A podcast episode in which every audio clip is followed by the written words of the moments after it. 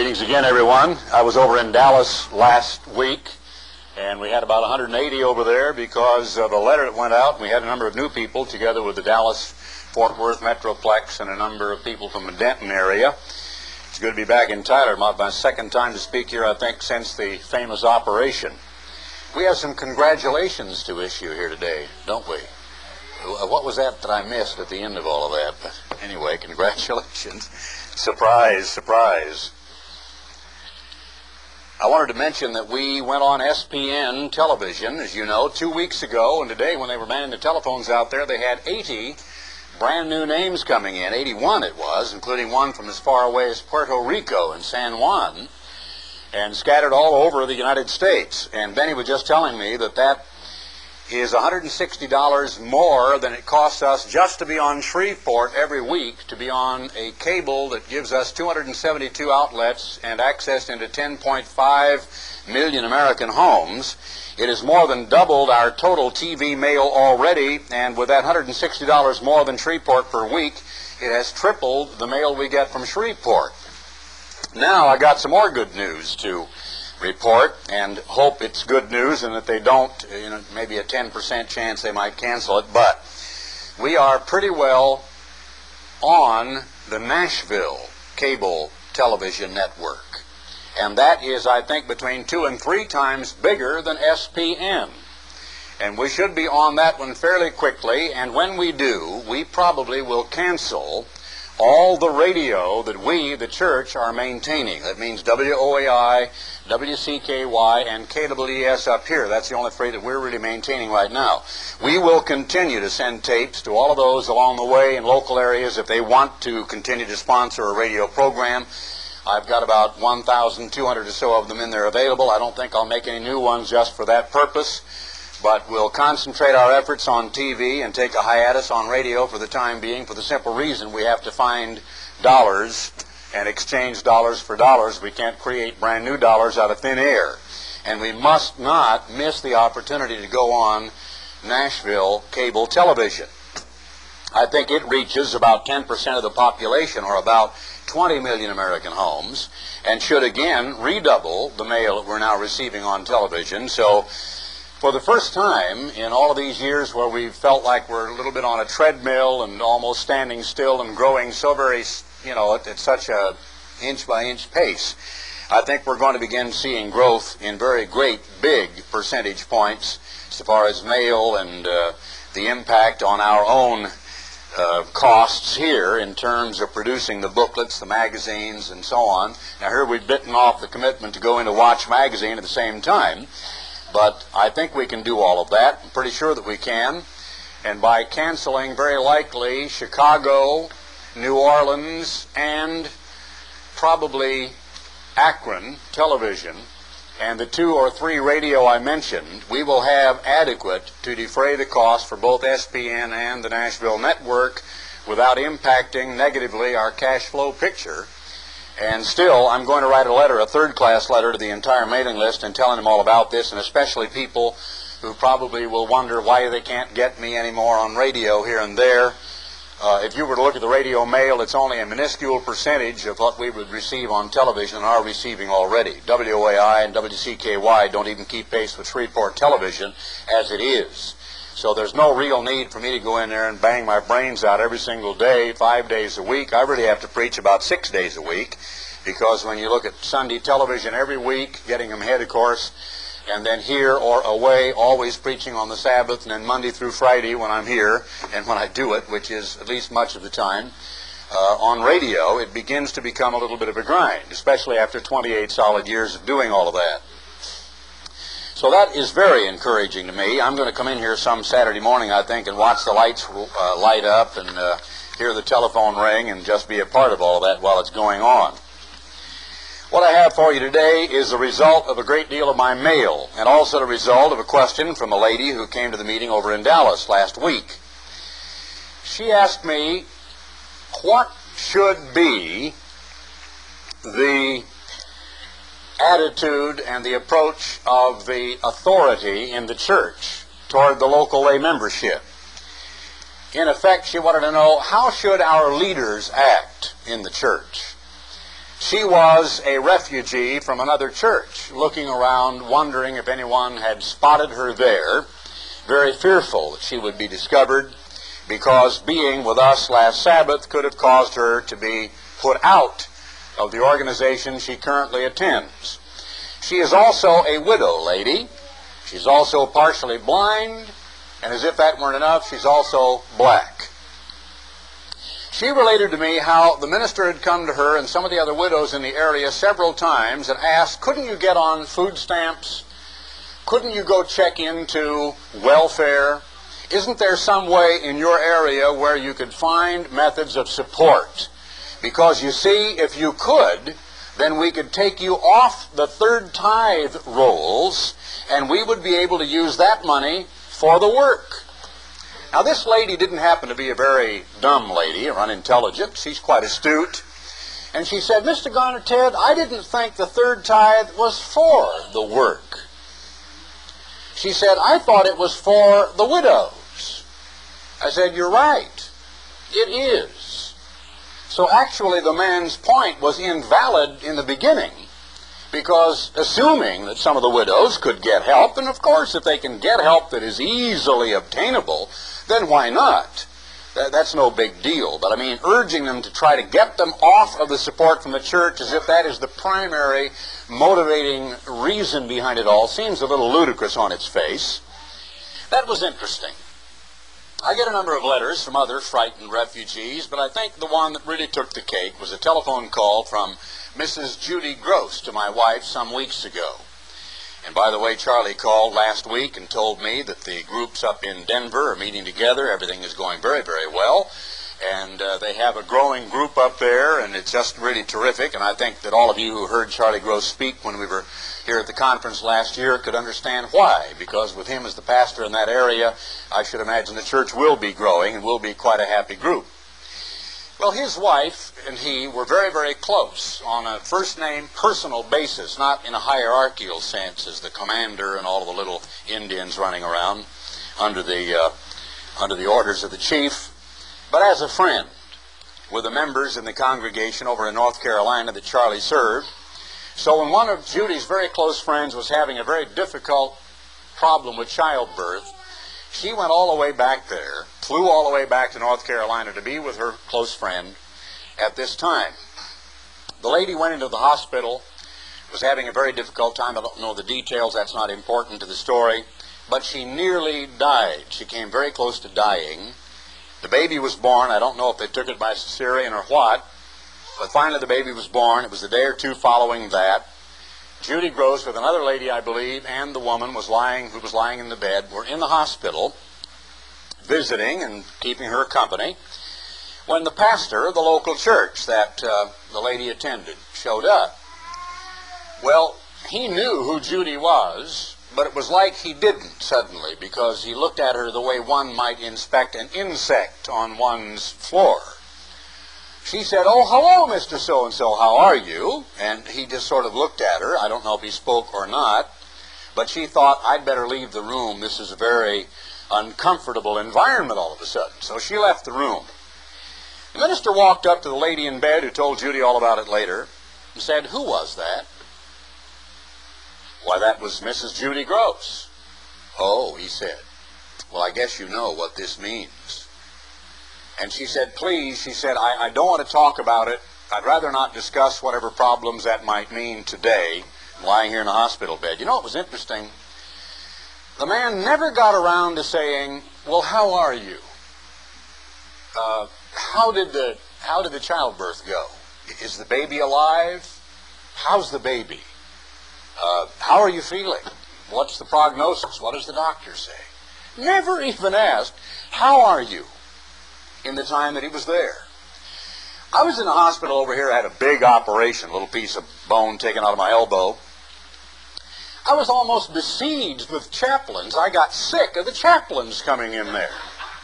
Two younger ones and an older one. They'd come in while my wife was there, and, and they'd come wandering in. Is there anything we can do for you? You know, like a little dog. Can I get the slippers? You know, can I run out and get the paper? Anything I can do for you? And on two occasions, I had one of them just went ahead and did it. I got prayed for while I was in the hospital. I, I couldn't even say no. I just kind of looked in amazement. He's going on and on and on. I didn't want him praying for me, but he just started praying for it. My wife is kind of crossing and uncrossing her legs. I'm picking at non-existent lint on the bed covers. And the guy is standing there praying. Well, the chief of all of the chaplains came in, and every three, every one of those three chaplains that came in said, "Would would it, you know, would you mind if we prayed with you?" And how are you? I had a little thing in my elbow, and these chaplains of some non-denominational hospital staff are just beating a path to the door of people lying in a hospital bed. How are you? How are you feeling? How are you doing? When I would walk up and down the hallway, inevitably the people in the rooms with the, with the door open there would be very elderly, uh, gray-haired, thin, emaciated people, some of them looking near death, lying in a hospital bed. You know, I thought that is terrific that over at Baylor they have that service where those people, no matter what family contacts they have are not alone, that they can expect a minister of whatever church to come in there and hold their hand and talk to them and say, Can I pray for you?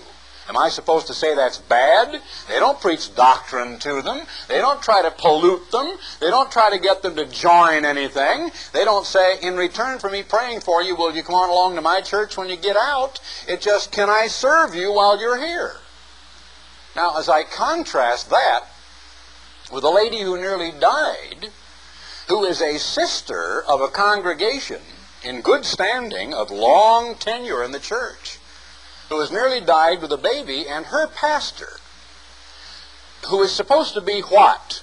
I'm trying to answer this black lady's question. What, what, should my pastor be like? What should the leadership in our church be like? What should the authorities in the church be like? I tried to explain to her I would think that the pastor would be, at all times, your very best friend. You know, Abraham was called the friend of God, and God was Abraham's friend. He is our Father. When the lightning is thundering, and you're a little bitty child and you're afraid, who do you want to go and cuddle up to? Who do you want to run and jump into bed with? Whose hand do you want to hold? But dad or mom, but you want to run in there, and maybe a lot of kids do that, and dad and mom are lying there, there's a violent thunderstorm. All of a sudden, all the kids are in bed because they want to be there where they can be comforted. In a time of trouble, people want friends around. When your heart aches so bad you can't stand it, whether it's a financial problem, whether it's what Mrs. Nora Sharp and her family went through last week with the loss of her father, who do you want to be there at the funeral? Who do you want to come up and give you a big hug? Whose hand do you want to hold? Who do you want to talk to? Who do you want to see around you at a time like that? Your friends, people you know and you trust and you love. Certainly, if you're lying in a hospital bed, you've nearly died, you've got a little infant in there, and I don't know the condition of the baby or the details of the birth, wouldn't it be lovely if your pastor came in and said, How are you? Anything I can do to help you? How's the baby? Etc. Well, the minister waited a couple, three days. She was allowed to go home. And the very day she came home from the hospital, he showed up with another man and walked into the living room and put her out of the church for daring to let her closest friend of years, the minister's wife, who came with this hideous group, in her hospital room. Of course, Mrs. Gross spent all of the money to go back there on the airplane to be with her friend, to be with her at this terrible time. And, you know, God bless her for doing so. And she is, of course, ostracized, and the woman is now out of the church. Well, I imagine, uh, I may not have all of the details exactly perfectly straight. I'm telling this as well as I can from what my, my wife told me, but forgive me if I got even any tiny detail in error. The point I want to make is an element of an attitude that exists in the ministry of a church. Once in a great while, I begin to wonder if even all of the ministers in the Church of God International have yet really gotten the point, and whether all of them also understand what I believe I have finally come to understand. To answer the lady's question, what should our ministers be like? Let's look at the ones with whom Christ and all of those during his time had to deal. Over in Matthew 18 and verse 1, This is Matthew 18 and verse 1. I want to show you how Christ must have sometimes been tried almost beyond frustration because at the very time when he would have wanted a friend, when he would have wanted understanding and empathy, these young men that surrounded him seemed to be, of all things, the most, the most carnal you can imagine. At the same time came the disciples unto Jesus, saying, Who is the greatest in the kingdom of heaven? I hear of a church that has top ministers. He's one of our top men. Oh, I see. Mm, jolly good. One of the top drawer, you know. Mm. Awesome, isn't it? And there are top. Well, it follows that there must then be a bottom. And who is the bottom? Well, they don't get around. He's the bottom. You know, no, they don't. He's the top. He's the bottom. No one wants to be labeled that way, but they obviously must have, as a proper secular, a bottom if they've got a top. Jesus answered by a demonstration. He didn't just lecture them, but he called a little child there out of the group, and he set the little child right there, probably took him on his lap or held him. And he said, I'm telling you the truth. You know, this word verily is interesting because he used it time and again as for emphasis, saying, This is a little jewel of absolute accurate truth. Verily, I say unto you, truly, perfectly, I'm telling you, except you become converted and become as little children, you shall not enter into the kingdom of God. That isn't what they asked. They didn't ask about how can I get into the kingdom. They asked, once I'm there, assuming I'm there, of course that's where I'm going, that's where I'm headed. Who is going to be the biggest and the best and the greatest and the most awesome, the most portentous, and have the most presence and so on? He said, you won't even get there unless you become as little children. He sort of pushed aside their question and answered the attitude instead of the question. Whosoever therefore shall humble himself as this little child, the same is greatest in the kingdom of heaven. Then he finally answered that part of the question. And whoso shall receive one such little child in my name receives me. But whoso shall offend one of these little ones, obviously a spiritual analogy, speaking now of people, adults, but little ones, quote, in Christ, which believe in me, it were better for him that a millstone were hanged about his neck, and that he were drowned in the depth of the sea. That would be a better fate. Now, that'd be a horrible fate. Take you out, put a big old, you know, concrete block around your neck, piece of rope, kick you out of the rowboat in about 40 feet of water. You're saying help with the first breath, and then you feel like your lungs are going to burst, and pretty soon you pass out, and you simply strangle because drowning is strangling. You don't ingest air, you simply can't ingest anything. Your, your throat locks and you drown. Our Savior says that the punishment which is going to come to someone who offends a little one who believes in Jesus is going to be a harsher punishment than being kicked out of that rowboat in 40 feet of water wearing a ton of concrete. That's what he says.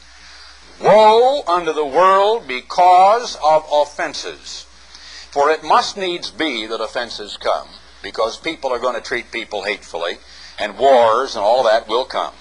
But woe to that man by whom, the man through whom, the man who is the agent of these offenses, by whom the offense comes, the instigator of it the architect of the offenses.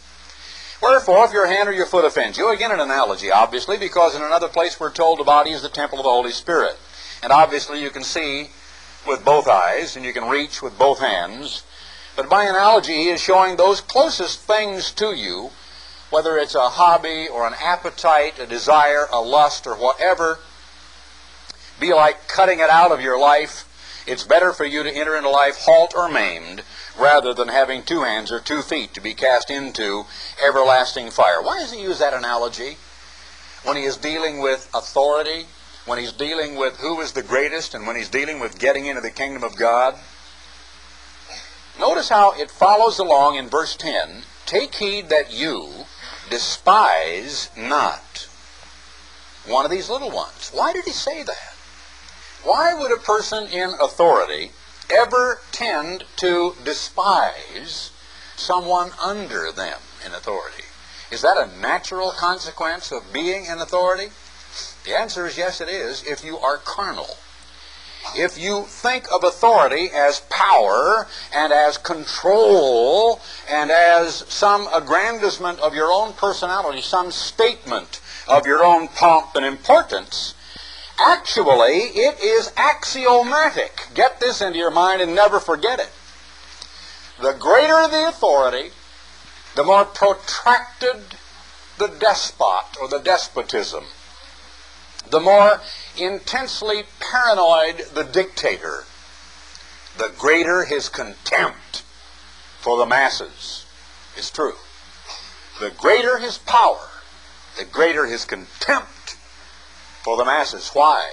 Because all such men are men gripped with a deep, abiding inferiority complex. Men in terrible, fearful doubt of their own abilities. Inferior, fallible men who must continually seek support and buttressing for their own swollen, egotistical concept of themselves. And in order to continue to exercise that power and that authority, and the loss of even one little centillionth percentage of that power or authority is a great threat to them.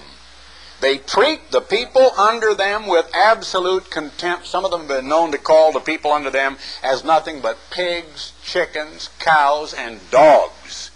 Don't mess with the masses because that's all they are. I want to read something to you that is very fascinating to me. This is a fascinating subject, and it's fascinating in the sequitur that he uses because it doesn't really seem to follow logically. They ask a question, who's the greatest in the kingdom, showing that they're thinking in terms of aggrandizement and power and office, and he just goes all the way down to a little innocent child looking up, wondering what's going on, and says you won't even get into the kingdom except you become as a little child. And then again, when he says, why, why does he interject? You won't enter the kingdom unless you take something. What something? That is so close to you as your own eye or your own hand and cut it out of your heart and throw it away from you and then says, Take heed you despise not one of these little ones. Is not he telling us that that lust, that desire for power, for control over other human beings is so gripping and so all-encompassing that it is such a part of many people, it is just like one of their eyes just like one of their hands, like one of their members? I think that's what he's telling me. It's one of the most dear and precious desires in the hearts of men.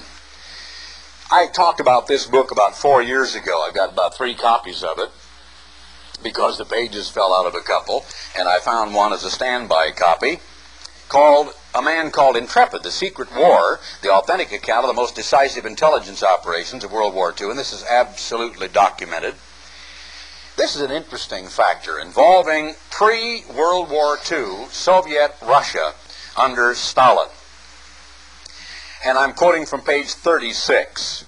This is Stevenson writing.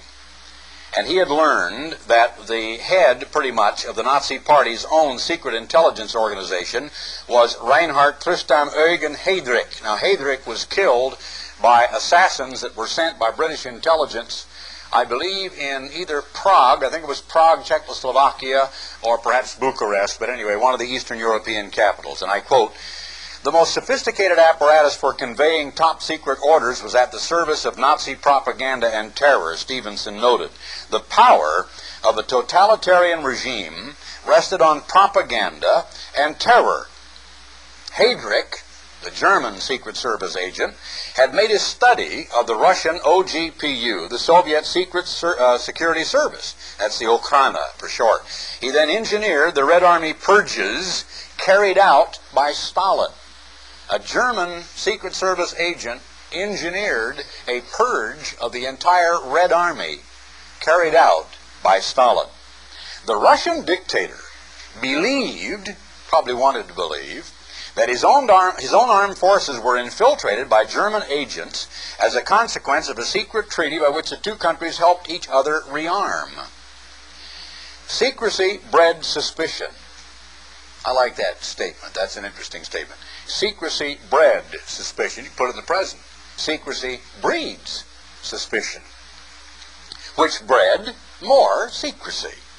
until the Soviet Union was so paranoid. Remember the shooting down of the 747? Are they still paranoid about national security? Was so paranoid it became vulnerable to every hint of conspiracy. Late in 1936, Heydrich had 32 documents forged to play on Stalin's sick suspicions and make him decapitate his own armed forces. The Nazi forgeries were incredibly successful. This happened in history. More than half of the Russian officer corps, some 35,000 loyal, dedicated, experienced Soviet officers, were either executed or banished. 35,000 professional officers. Stevenson's intelligence summary concluded that the forged papers led to shooting or imprisonment for three out of five Soviet marshals, that's like a five-star general, 14 of 16 military commanders in chief, all Russian admirals of ranks 1 and 2, 60 of 67 commanding generals, 136 out of 199 divisional commanders, 221 out of 397 brigade commanders, all 11 deputy defense commissars, and 75 out of 80 members of the Supreme War Soviet were liquidated. That is paranoia on a massive scale. 35,000 men. Every one of those men, 40s, 50s, 60s, having served the Soviet Union from the time, probably, of Nicholas, I should say of, of, of the Tsar, and having converted over, or perhaps they'd even been a part of the revolution, and had risen through the ranks, were loyal, faithful Russian patriots. There was not a shred of truth to any of those fake German documents. All 35,000 were the most loyal officers that Stalin could find, and he murdered them. I don't know why that rings a bell in my mind. That some of the most talented and the most loyal, the most faithful down over the decades of a, minister, a ministerial structure were likewise liquidated, although thanks be to God, not with bullets, just with words, and really through a similar cause. It's a fascinating chapter of history, an ugly one, he goes on when he says in verse 10, Take heed that ye despise not one of these little ones. Isn't that a fascinating statement to the ministry that was to be the very foundation of the church of God? You guys remember, you apostles who are to be, remember I told you, don't ever despise a poor person, a less fortunate, a less educated, a less wealthy, one of these little ones. For I say unto you that in heaven their angels do always behold the face of my Father which is in heaven. What's he saying? He's saying they've got an access. And you can't do anything to get between these little ones and God the Father in heaven. Because they will be under the protection of God's angels. For the Son of Man is come to save that which was lost. Then follows our very well known analogy of the one lost sheep and forsaking the 99 and going to find the one. Verse 14, even so, it is not the will of your Father which is in heaven that one of these little ones should perish. Question. If the minister over in North Carolina thought the lady lying there in her bed, who had nearly died and given birth to a baby under great duress and pain, was about to lose out on salvation. What would you think, if you're a lay member, would be the attitude, that would be the ideal attitude of a minister who was seeing someone doing something which was hurting her, which was heading her toward a lake of fire? Would it have been concern, fear for her, empathy, almost a desperate attempt to use exactly the right psychology, the gentlest possible approach to help this lady understand, oh, she's doing something here, she's, she's seeing this evil person. Of course, the whole scenario is ludicrous on its face. because the lady with whom she was spending some time in the hospital, probably the best person she could have possibly seen in the whole eastern seaboard at that moment in time, maybe the whole United States of America. The guy who came in later probably had no business being there. But anyway, you get my point. You as a layperson can immediately answer my black lady over there, what should the attitude of the ministry be in that scenario? In that scenario, his attitude is empathy. His attitude is, is I want to help her. I want to save her. The Son of Man has come to save that which is lost. Reach out and rescue them. Not to say, oh, you want to visit with somebody not in the church, somebody just marked? Well, you know what this means. it says in my Bible, take heed that you despise not one of these little ones. That was despicable. That was spite. He despised that woman. Didn't love her.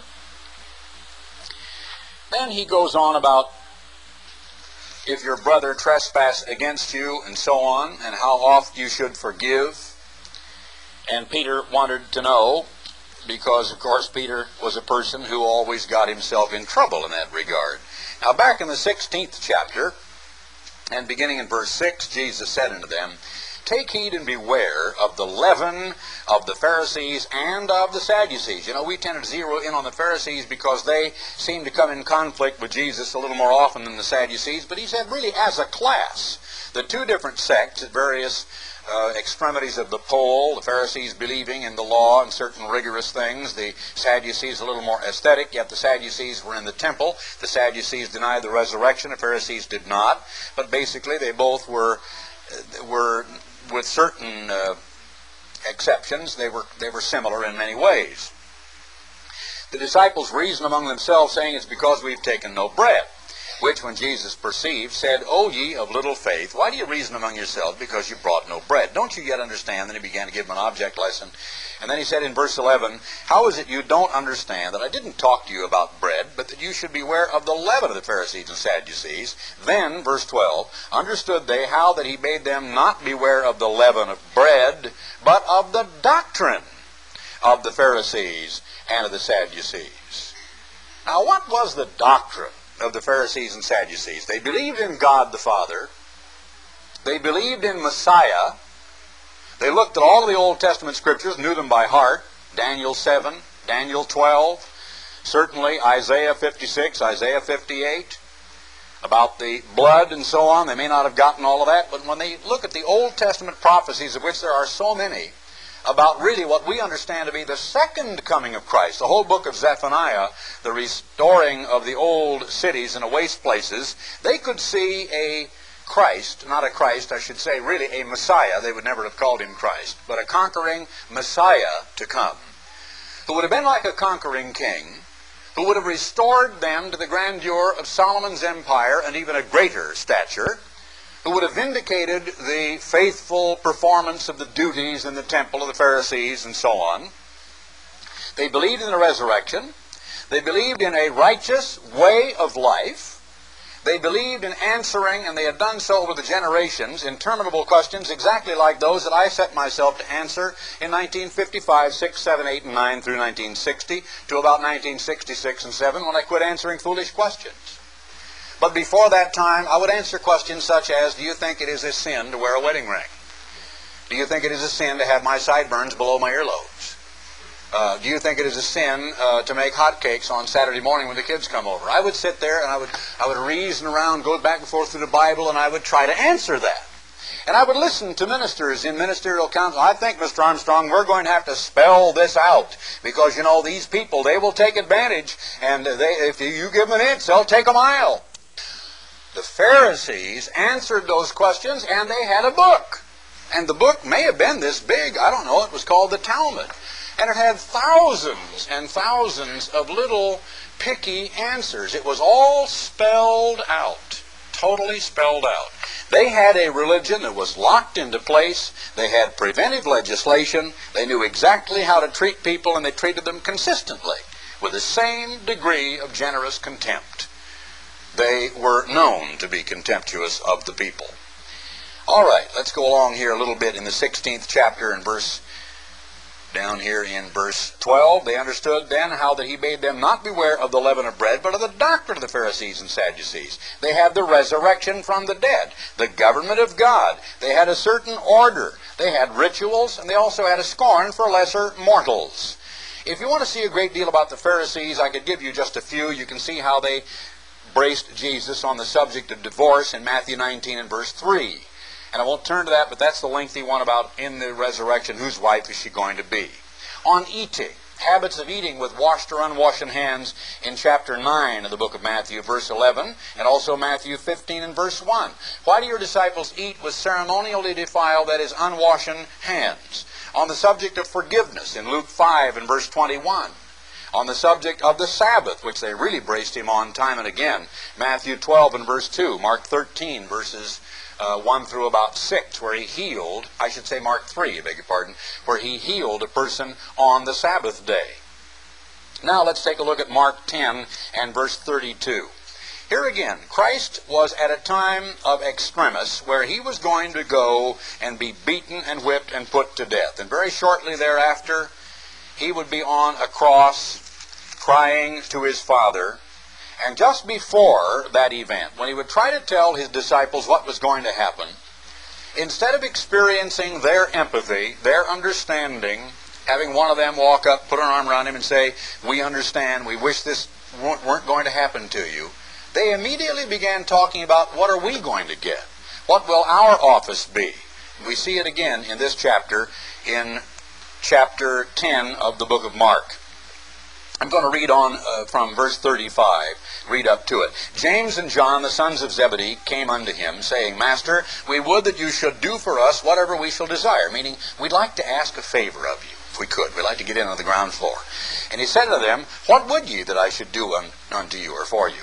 And they said, Grant unto us that we may sit, one on your right hand and the other on your left hand, in your glory, in your kingdom. Their mama put them up to it. Their mother, if you read the Bible very clearly, came to Christ herself.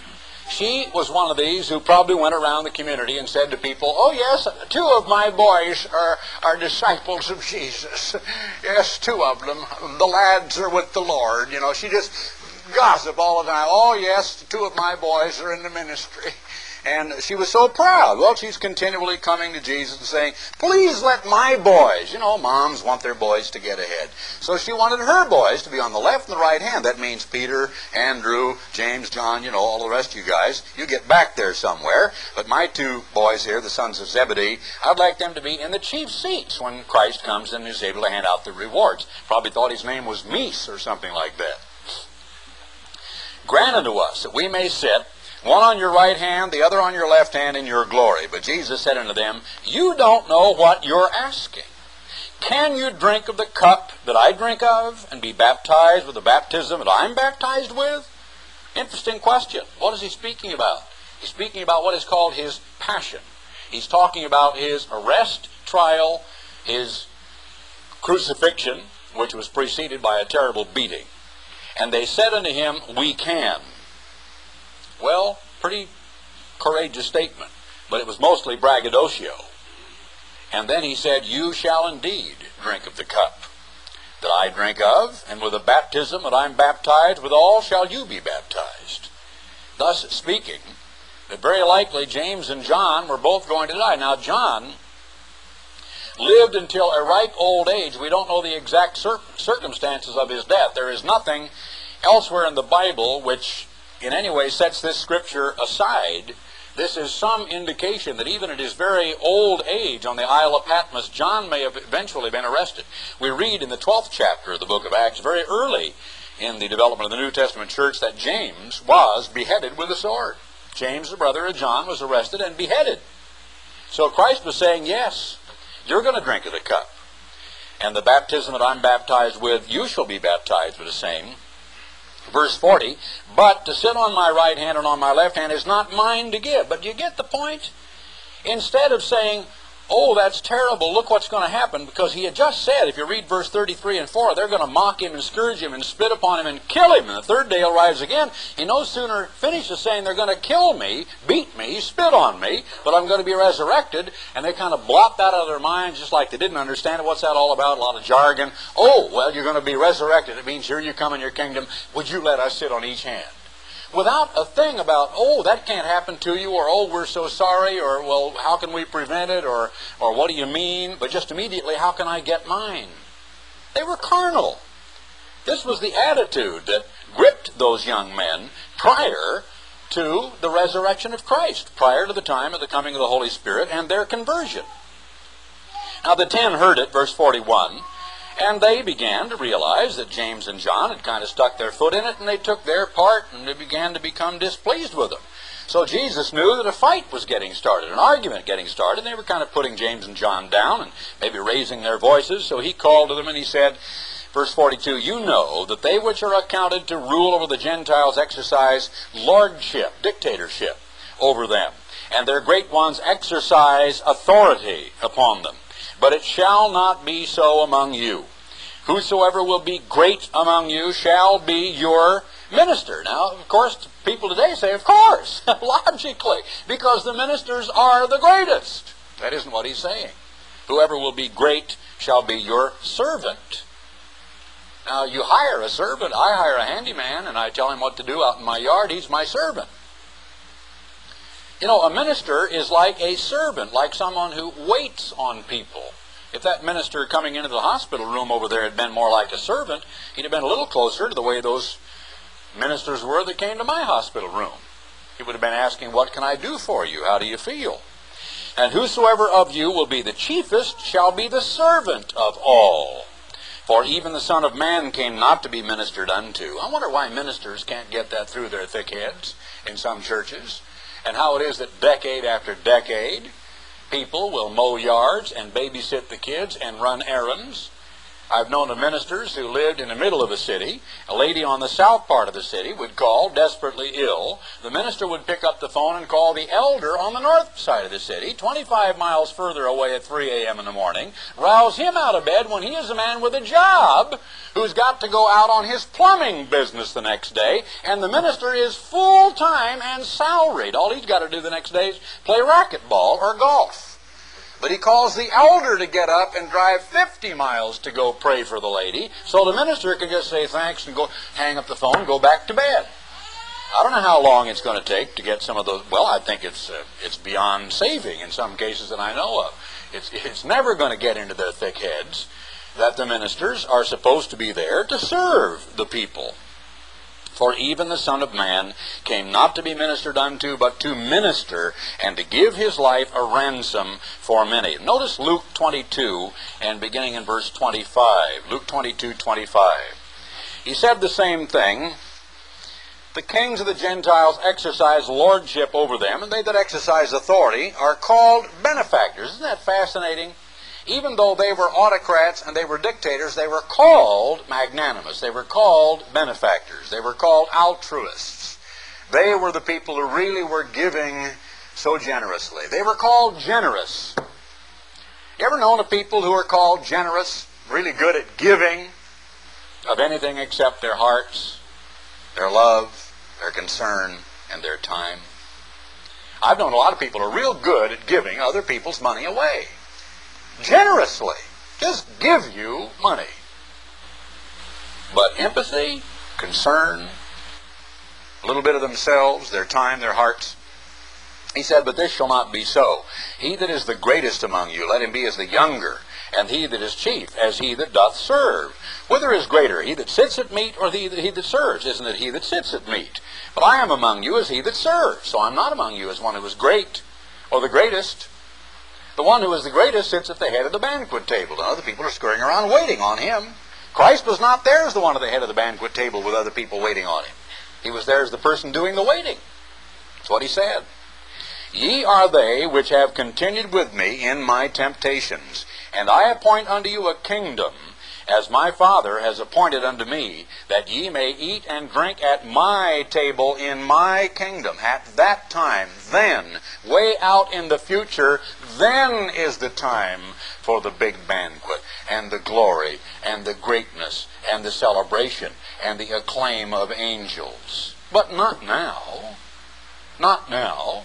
You can't live at the banquet table today, as we shall see, and be a true minister of Jesus Christ. And the Lord said, and why did he say this? And why did he say it to Peter? And why did he say it immediately following what they had just said? Well, we have to go back a little bit. Because it said in verse 21, Jesus, just after the Passover, we're going to read this here in about a month now, verse 20, this cup is the New Testament, my blood. This is the Paschal Supper. He is very heavy. He is saying all these things, passing out the bread and the wine, has gone along and washed their feet. Behold, the hand of him that betrays me is with me on the table. And truly the Son of Man goes as it was determined, but woe unto that man by whom he is betrayed. And they began to inquire among themselves. How well did they remember the lesson he had given them we just went over, that he told them once before? Which of them it was that should do this thing, and there was also a strife among them, began to argue there at the Passover table on the night he said and says that a preferred rendering of this is Satan can have you by the asking. Satan has obtained you by just asking for you because you're just cooperating with Satan the devil. You're letting a satanic attitude get into your mind. But I have prayed for you, and that was the only thing that withstood Satan the devil, that your faith fail not, and when you are converted, because he certainly wasn't at that time, strengthen your brethren. And he said, Lord, I'm ready to go with you. Here's the braggadocio, and you know what the story was. Oh, he boasted, I'm ready to go right now, go to jail and to death. I'll die with you. Stand up there and let him put the spear to my side. Peter, you're going to deny me three times. You're going to say that you don't even know who I am. And you've read the story time and again, and exactly that's what the human nature that led Peter caused him to do. So it's an interesting little look into the attitudes of those men themselves prior to their conversion. Matthew, the 23rd chapter, is, of course, our text that we continually come to about the Pharisees, but let's read it to glean a little more about their doctrine, because he said the leaven of the Pharisees was their doctrine. Now, here we are approaching the days of unleavened bread. This is a message to all of the church today.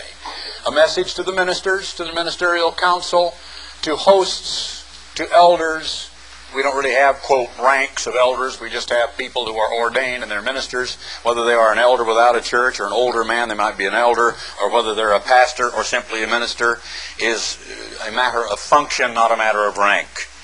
But it's to everybody. It's to me, to Mr. Dart, to all of us. Then spake Jesus to the multitude and his disciples, saying, The scribes and the Pharisees sit in Moses' seat.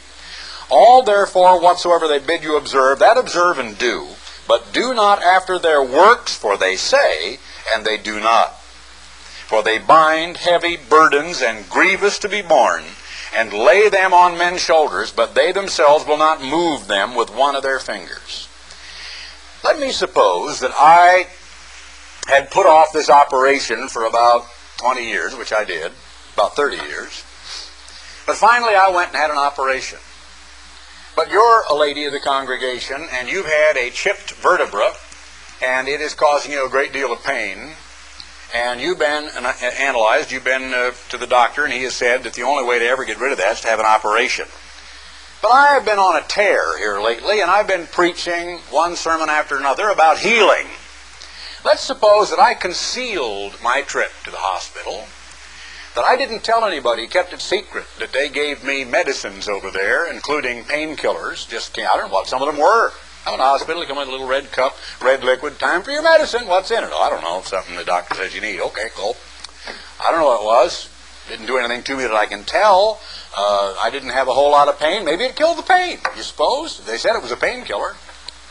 What if I'd kept it secret?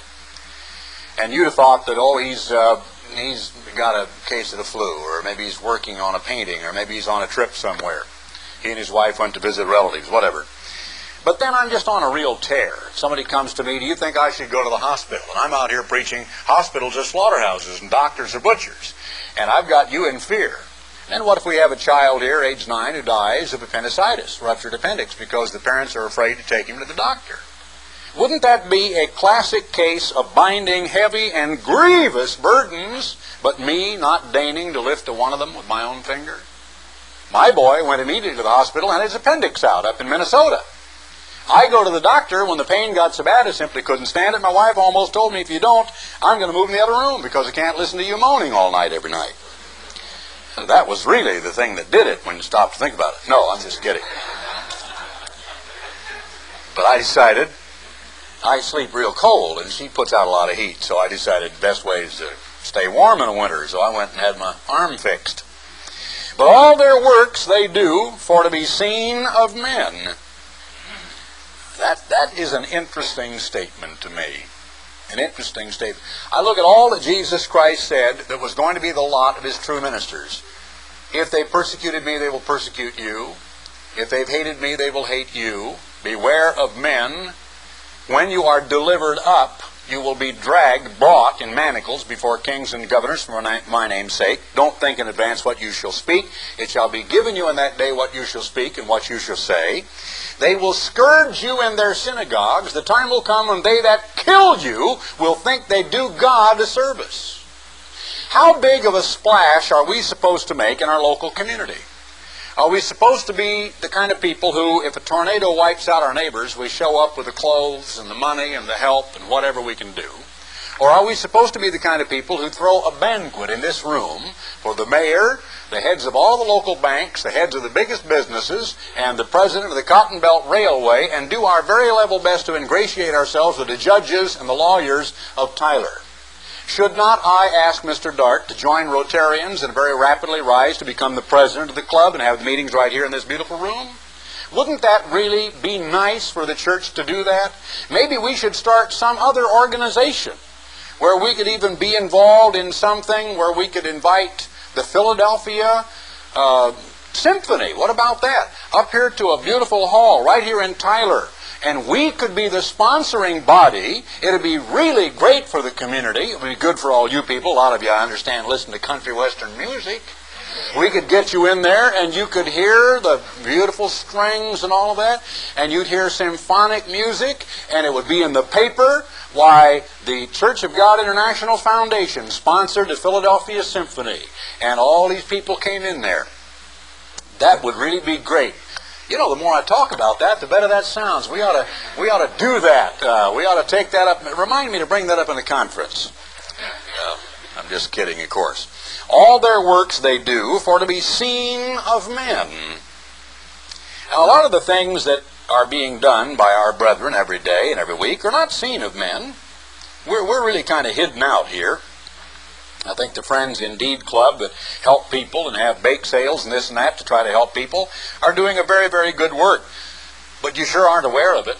The church is not really even aware of it except that all the ladies are involved, but I mean other people aren't. I don't know of any place where we toot their horn, do you? I don't even know where the horn is. If I knew, I'd go toot it, but I don't know where the horn is. They make broad their phylacteries and enlarge the borders of their garments. The phylactery was a kind of a is silly thing, really. It was something that they wore which was like an equivalent to ribbons on the chest of a military man. And it told of their great deeds. They love the uppermost rooms at feasts. Hmm. I remember nearly getting kicked out of the ministry trying my best to do away with the idea of an entire segment of about 240 chairs over here to the left of the stage with 12,000 people in the auditorium where all the ministry and their kids, and they were the most ill-behaved kids in the church, running around, fighting, screaming, yelling, falling over chairs over here. It was, it was the most noisy section in the church a lot of time. I about got kicked out for suggesting that the ministry belongs sprinkled in and among the brethren, that at the feast the minister ought to live in the holiday inn where his people were. That he ought to be staying not in some great big luxury resort over here where all the ministers are, but he ought to stay over here among the people. So if they got sick or needed his help, or he could be with them and they could, you know, he could serve the people. Boy, was that a bad idea. My ears rang for about a month uh, after I suggested that. I also suggested one time that the ministers ought to pay their own way to the feast. Ease off for the burden on the uh, uh, tithe that was taken because it was brought up the third tithe uh, includes the Levites. Now that's a vast area. Levites live in homes, right? So huge, big homes and maybe enlargements of homes are paid for out of third tithe. And then they tell a black, half-blind lady, "Can't you go get welfare and food stamps? We got to, you know, put this third tithe for use into the work here." They love the uppermost rooms at feasts and the chief seats in the synagogues. Isn't that the church? The chief seats in the church? I've been trying to sit as far back as I could. Maybe that's a cheap seat. It's closer to the coffee pot. Maybe I better change, sit up here. But I always like to sit in back if I can in the services. But I have really run into a lot of that where it seems I've seen some setups in some churches where a minister who has no part in the function at all sits on the podium. If there are other ministers there, they all get up there and sit there where the people kind of look at them the whole time. They look at the people, you know, look very pompous, and uh, and and uh, the people can look at them, and and uh, the minister that's doing the preaching can point to them and chuckle and kind of show up how great they are. That, a lot of churches are designed that way. They've got benches and seats right there for the other ministers to kind of be on display. They could, if they wanted to, they kind of let them down over the congregation on a cable, kind of flying like angels. Here comes Brother Evans coming down from heaven. That'd really be the uppermost room. And greetings in the markets. Greetings, Rabbi, Rabbi. And, you know, oftentimes, I think when some people who love those greetings aren't greeted, I think they take it rather unkindly. I think they notice it. I think when it's something that they dote on and they come along to a feast or a service and if some lay member just walks by, they think, well, that dolt doesn't he know that I'm the minister here? He should have said, Oh, how are you, Mr. So and so? It'll nearly fall over backward to let him know that you're really in awe. Don't be called rabbi, teacher, or Lord, for one is your master, even Christ, and you are all brothers. You're just brothers. You're just brethren. And call no man your father upon the earth, for one is your Father which is in heaven. Neither be ye called masters, for one is your master, even Christ. But he that is greatest among you shall be your servant. And whosoever shall exalt himself shall be abased, and he that shall humble himself shall be, that's ultimately, not now, in the church every week, not at the feast, not before the brethren, but in the kingdom, shall be exalted. Now, what was wrong with them? What was their attitude? Woe to you, scribes and Pharisees, hypocrites. It was hypocrite, or, or hypocrisy, rather. In other words, do one thing, say one thing, do another. Appear one way, be another way. Double standard. You shut up the kingdom of heaven against men, and you neither go in yourselves, neither suffer you them that are entering to go in. Woe to you, scribes and Pharisees, hypocrites! You devour widows' houses. Wow, what a tremendous indictment and then when I hear this lady just one week ago saying that the minister came to her, a, black lady, partially blind, wanting to, to try to push her off a third tithe so the church doesn't have to help her anymore, I could scarcely believe my ears. You devour widows' houses. So it meant when the man died and the woman was in debt and she couldn't make it, these guys, under a pretense of coming in to help her out, somehow manipulated around to where she ended up out on her ear without a place to stay and they inherited her property. I don't understand it. But they did it. And for a pretense make long prayers. See, they appeared to be very spiritual. Therefore you shall receive the greater damnation. Woe to you, scribes and Pharisees, hypocrites! You compass sea and land to make one proselyte. You bend every effort. You pull out all stops. You spend all kinds of money. You travel. You use psychology.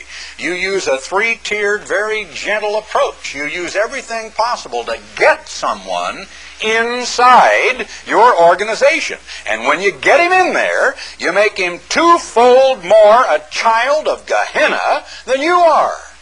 He takes on your bitter, hostile, hypocritical characteristics. You pervert him. You take a, a, person out here and you proselyte him, you get him in, and you twist him into a caricature of yourselves.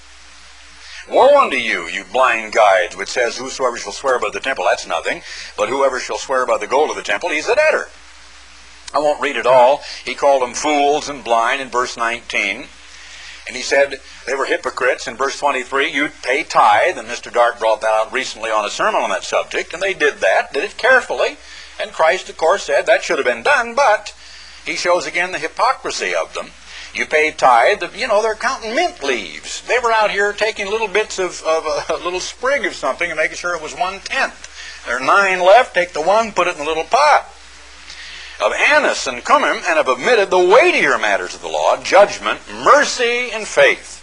These ought ye to have done, and not to leave the other undone. Take which, whichever pick you like. People have argued about which one it is he is to, to do. Well, he's saying do both, isn't he? Don't leave either one undone. Do both. But you should have put judgment, mercy, and faith first. You blind guides, which strain at a gnat and swallow a camel. Woe unto the scribes and Pharisees, they make clean the outside of the cup and platter, but within are full of extortion and excess. Extortion. That's interesting. Extorting money. How do you do that? How do you extort? Well, you do it through fear. You maybe suggest that someone go into debt. You threaten them with great dire consequences. Like the time, the only time I've ever been to one of these tent camp revivals where I saw the guy allow us out, God had told him that some of those people might not make it home that night. They might have an automobile wreck, or their homes might be on fire when they got there if they didn't cough up another hundred dollars. He counted the offering; he was seven hundred short, and I watched him extract that seven hundred dollars in about the next twenty minutes until finally. And I mean, it became painful about how long we waited for the Lord to move on that one rebellious person's heart to get him to whip out his checkbook and come up with another hundred dollars. But finally, they did it. His name was A. A. Allen. And I understand he died in San Francisco, and never even had to bury him because he was already pickled when he died. He turned out to be an alcoholic and was in bed with some young boys. It was rather a, a terrible thing. But it says here that you extort. And they did that, of course, by fear. Now let's go, let me see here in verse, uh, lost my place, and this is a, a brand new Bible, and I can't find it. Okay, verse 28. We'll just follow along there. You outwardly appear righteous unto men, but inward are full of hypocrisy and iniquity. You build the tombs of the prophets, verse 29, and garnish the sepulchres of the righteous. And you say, If we had been in the days of our fathers, we would not have been partakers with them in the blood of the prophets. And this was something, as I've said before, I never understood until the last five or six years, because I didn't quite get the connection knowing that God says in Ezekiel 18 that we do not suffer for what the forebears did. I was wondering at Christ's anger toward them because they admitted that their forebears did all these terrible things. He said in verse 35 that upon you may come the righteous blood from Abel, Zacharias, the son of Barachias, whom ye slew. And yet that had happened way before. And he is very angry at the living generation. So he said, verse 31, Wherefore you are witnesses unto yourselves that you are the children of them which killed the prophets. Fill you up then the measure of your fathers. And the point is that they were not stoning any prophets right then, but he is saying you are identical in character, and if you had the opportunity, if you had that possibility, you would do it. And of course, in his death, they did do it, didn't they? They were out there screaming in a place called Gabbatha, crucify him, crucify him, crucify him, and they did it. You serpents, you generation of vipers, how can you escape the damnation, condemnation of Gehenna? Wherefore, behold, I send unto you prophets and wise men and scribes. Some of them you shall kill and crucify, and some of them shall you scourge in your synagogues and persecute them from city to city. And then I read the other verse. And then he cried over Jerusalem. You know, you look at what kind of a church that was and the way it, it, started out. And we've said time and again, Mr. Dart's sermon on the ecclesia, which he said should be assembly of some few months ago that every time we read the word church, we should really understand the word assembly. So we don't think hierarchy. We don't think tight-knit organization or corporation or vertical structure with great power and authority, but we just think assembly. And he asked, can the church save you? Can the church heal you? Well, that would be like, can we heal ourselves? Can we save ourselves because we're merely an assembly, a fraternity, which is not ominous, merely means a brotherhood, or a sorority, which merely means a sisterhood. And that was the way they began. You know, when Jesus told Peter, when he embarrassed him that time by making him admit that he loved him, he told Peter three times, feed my sheep. He didn't say, feed your sheep. He said, feed my sheep. I remember years ago chiding the ministry of another church by telling them those people that you see out there on the Sabbath are not there because you are there. You, the minister, are there because the people are there. I don't think many of them believed me, but it happened to be true. And the same thing is true today of the Church of God International because we are far more of an association or a group of people, an assembly of scattered human beings who are preaching the gospel as a witness and a warning to the world. And the fallout from that is that eventually people, through the reading of the literature, and eventually perhaps visiting with a local pastor, sometimes it happens in a family or by word of mouth, and sometimes people are converted as a direct result of the preaching of a given local pastor, but that is not the common way by which individuals are brought into the church in this day and age. It is basically through first the electronic media, then the print media, perhaps personal evangelism, reading the literature, eventually understanding things like the Sabbath, the holy days, coming to a feast, etc., and then perhaps beginning to attend church. I know sometimes it may be frustrating to some of our own ministers here and there along the line who have people who simply don't come to church that often, or sometimes they don't come at all. Let me tell you, I've been in the same boat. I have never yet conducted a personal appearance campaign where someone has not gotten up and walked out on me in the middle of the sermon. And I have never taken issue with them. I've never said, Where are you going? I just don't do it. That would be unthinkable. Because the door swings both ways. I advertise it's open to the public. Come one, come all. No collections, no offerings. You're not going to be asked for anything. I assume they came as a free moral agent to hear me preach. And sometimes somebody doesn't like something I say. They get up and walk out. Now, I do not have control over all of the people in the church so that I can exact retribution on that person who gets up and walks out. I do not conceive of you people here as a totally captive audience. No matter what I say, no matter what I put upon you, no matter what I make you go through mentally, that you're going to still be sitting here when I'm through. Why should anyone else along the way in the Church of God International imagine that he has certain benefits or privileges above those which I enjoy. There may be a time here and there where someone simply does not attend, or someone doesn't come back, or someone doesn't like the way or the manner in which a minister preaches, or perhaps certain analogies he uses, or his voice, or his presentation. I don't know.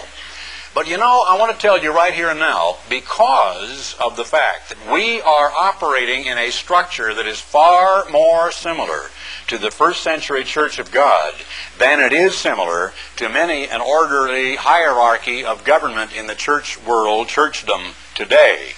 That there are hundreds and hundreds of scattered brethren here and there who have become sometimes disenchanted with a pastor or a minister or a host or an elder in their area. We've had cases where there have been a host over here and a host over there across the river in the same city and they didn't like each other. But all of the people meeting in each group kind of liked what they heard coming out of Tyler.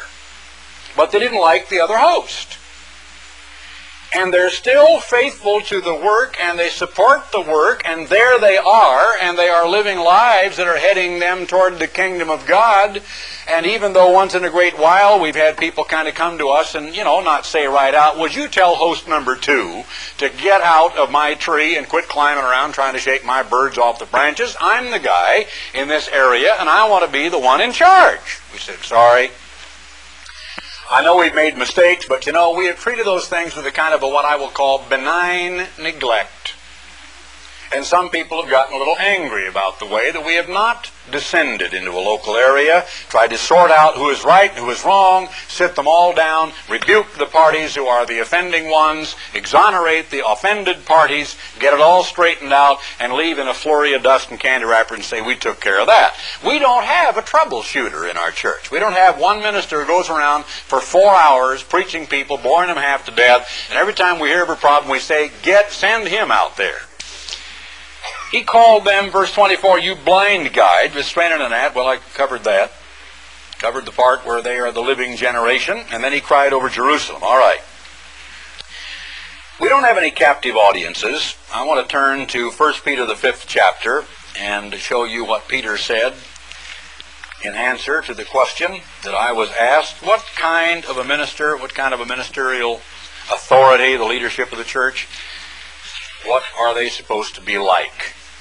And I can't put it a bit better than the way Peter did in 1 Peter 5. The elders which are among you, I exhort, who am also an elder, and a witness of the sufferings of Christ, and also a partaker of the glory that shall be revealed. Feed the flock of God. I told you he wouldn't forget, and he didn't. He didn't say feed my flock. Christ said, Feed my sheep. You are not Garner Ted Armstrong sheep. You're not my flock. You are God's sheep, and Christ is your Savior and your head and your ruler and your leader, and He is the only priest you need, and He is your minister. I'm merely a kind of an adjunct out here. I'm a spokesman. Feed the flock of God which is among you. I like that word. The word among means sort of on a level. It's a lateral word. It's not a vertical word. It doesn't say, feed your people which are under you.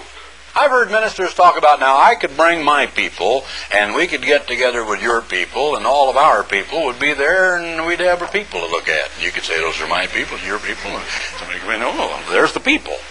Guess whose people they are. You think you could get your people to go along with that? Well, I don't know about my people. There are a lot of people who think they belong to other people.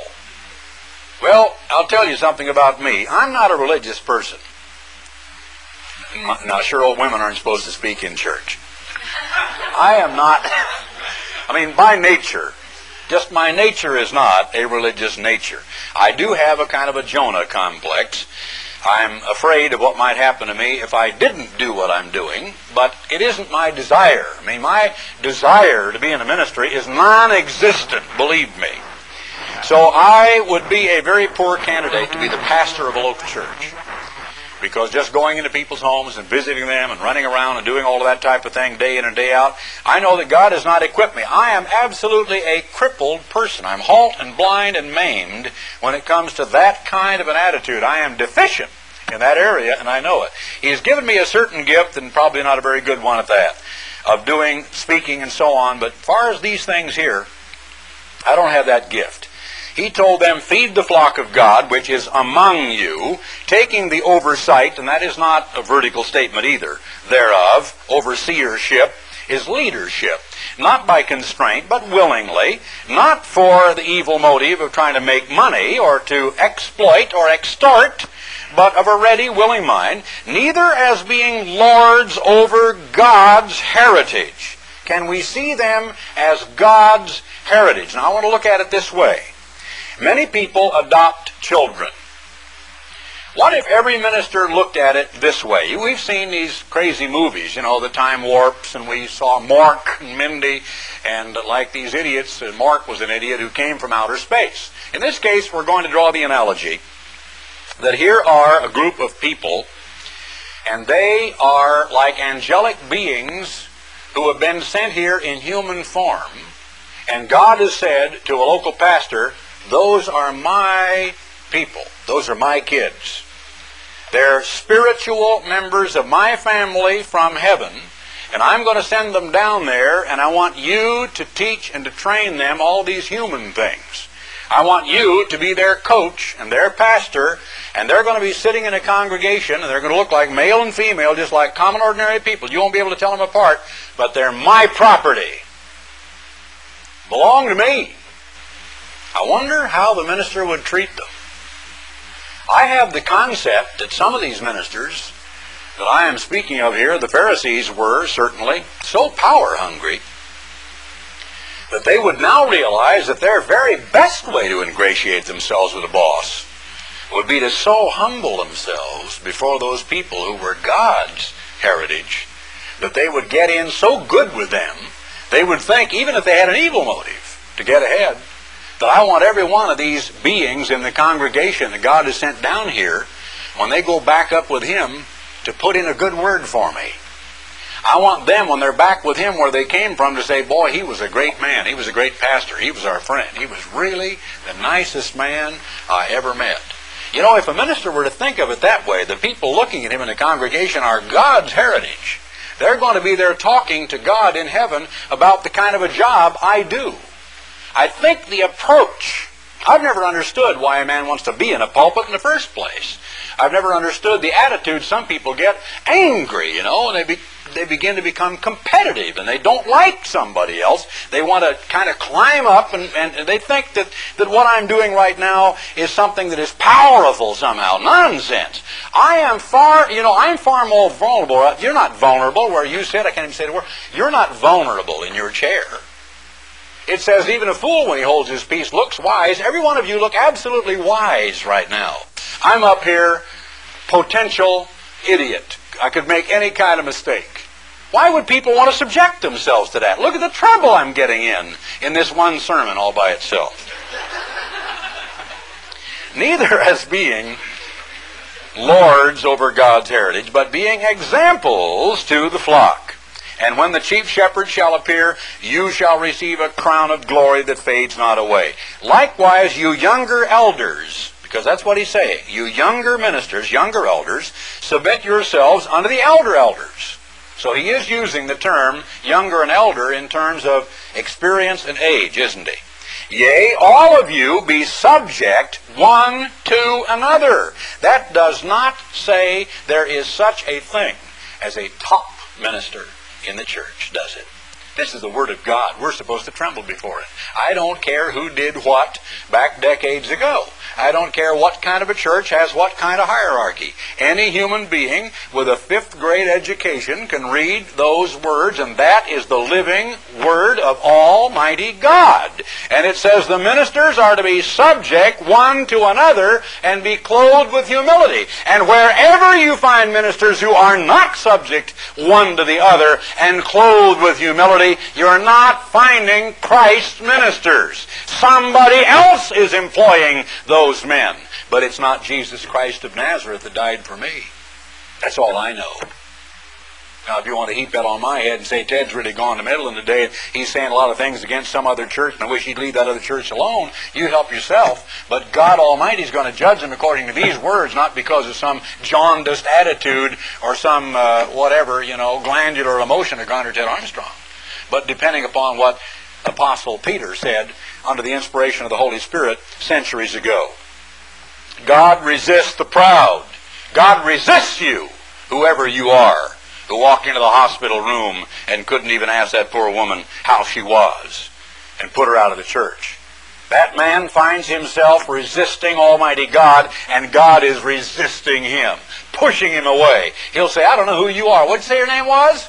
Go to the back of the row. You're going over there with those other people. I never knew you. He's going to say, but I, I preached. I was in the synagogues. I did all these things. I never knew who you were.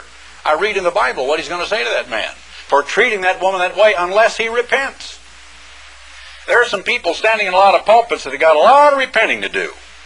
God resists the proud and gives grace to the humble. Humble yourselves, therefore, under the mighty hand of God, that he may exalt you in due time, casting all your care upon him because he cares for you. And I won't read it all. But he talks about Satan the devil, and he's talking to whom? He's talking to the ministry. Now, the ministry has used this scripture about Satan as a roaring lion to the brethren, when they should have been looking into the looking glass themselves because it was dedicated to the ministry of the church. Here's a special chapter from the Apostle Peter to the elders of the church. I have to take it personally.